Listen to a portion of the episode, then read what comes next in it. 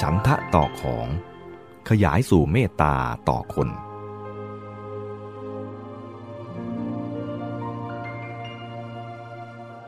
ความตอนนี้มีแง่ที่โยงไปถึงข้อธรรมสำคัญได้อีกข้อหนึ่ง คือเมตตา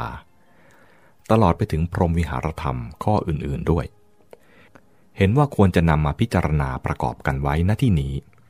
เพราะจะช่วยให้พลอยเข้าใจความหมายของตัณหาและฉันทะชัดเจนขึ้นด้วย เมตตาเป็นข้อธรรมที่รู้จักกันทั่วไป แต่มีปัญหาเกี่ยวกับความเข้าใจอยู่บ้างคำแปลสามัญของเมตตา คือ ความรัก ความมีไมตรี ความปรารถนาดี ความอยากให้ผู้อื่นมีความสุข และประสบแต่สิ่งที่เป็นคุณประโยชน์คำแปลนี้ดูก็น่าจะเข้าใจได้ง่าย แต่ปัญหาเกิดขึ้นในแง่ที่ว่า มักจะมีความเข้าใจสับสนปะปนกันระหว่างความรักที่เป็นเมตตา กับความรักที่เป็นอกุศล ความรักที่เป็นอกุศลนั้น มักเรียกว่า สิเนหะ หรือสเสนหา ซึ่งหมายถึงความรักใคร่เยื่อใยเฉพาะบุคคล ความพอใจโปรดปรานผูกพันส่วนตัว หรือความรักที่เจือด้วยความเห็นแก่ตัว ทำให้จิตใจคับแคบติดข้องมัวหมองลง หรือตื่นเต้นเร่าร้อน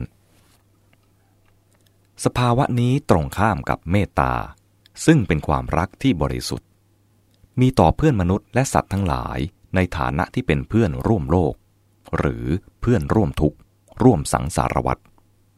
เป็นความรักอย่างเป็นกลางกลางอย่างเผื่อแผ่ทำให้ใจเปิดกว้างออกไป เย็นสบาย ผ่องใสเบิกบาน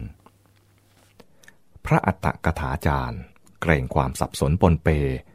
จึงพยายามกล่าวย้ำถึงลักษณะที่พึงสังเกตต่างๆสำหรับป้องกันความเข้าใจเคลื่อนคลาด เช่นว่า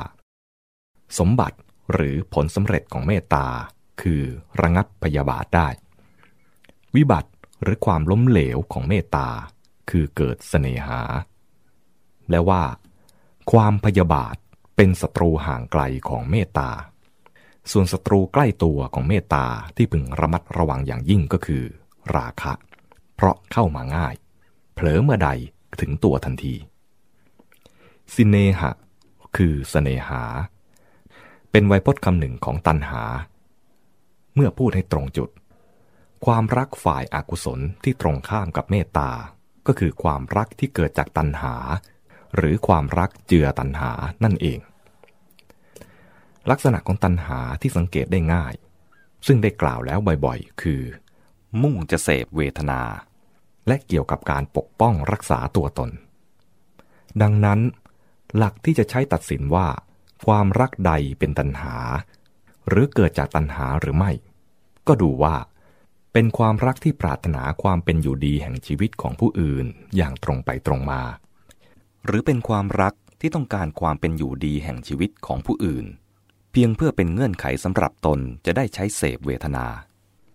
หรือเป็นเงื่อนไขสำหรับรองรับ เสริม หรือค้ำประกันความมั่นคงถาวรของตน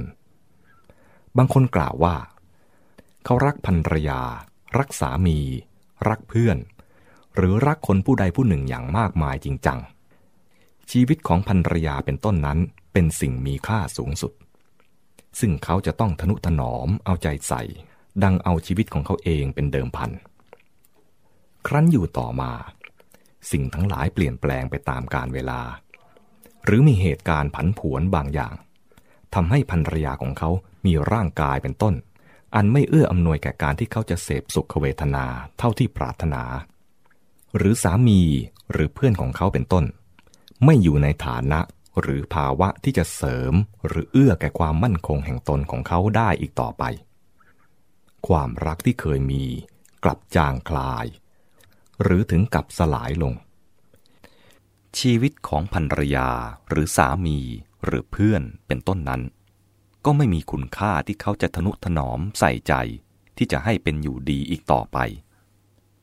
ความรักอย่างนี้หาใช่เมตตาไม่ เป็นแต่เพียงความรักเจือตันหา หรือตัวตันหานั่นเอง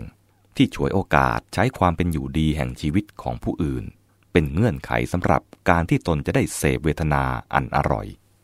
หรือค้ำจุนหนุนเสริมความมั่นคงถาวรแห่งอัตตาของตน เมื่อเดินทางไปในท้องทุ่งถิ่นชนบท มองเห็นต้นไม้ใหญ่ มีลำต้นแข็งแรง บริบูรณ์ด้วยกิ่งก้านแผ่ขยายเป็นปริมณฑล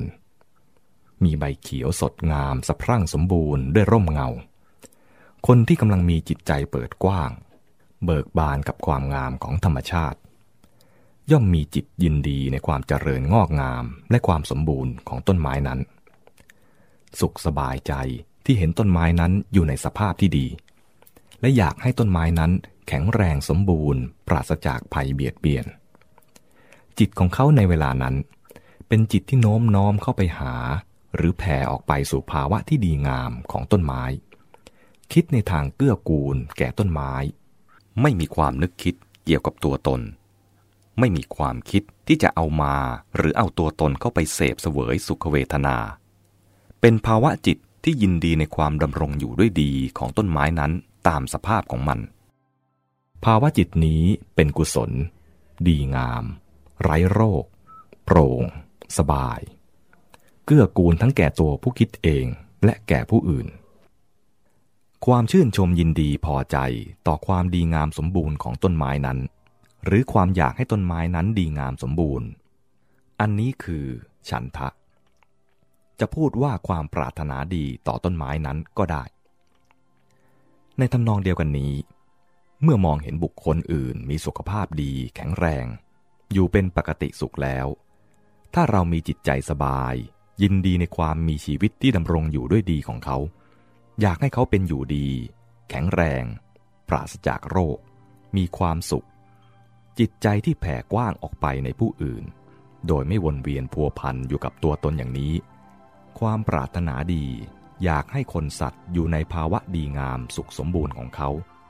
นี่คือฉันทะที่แสดงออกต่อคนสัตว์ มีชื่อเรียกพิเศษว่า เมตตา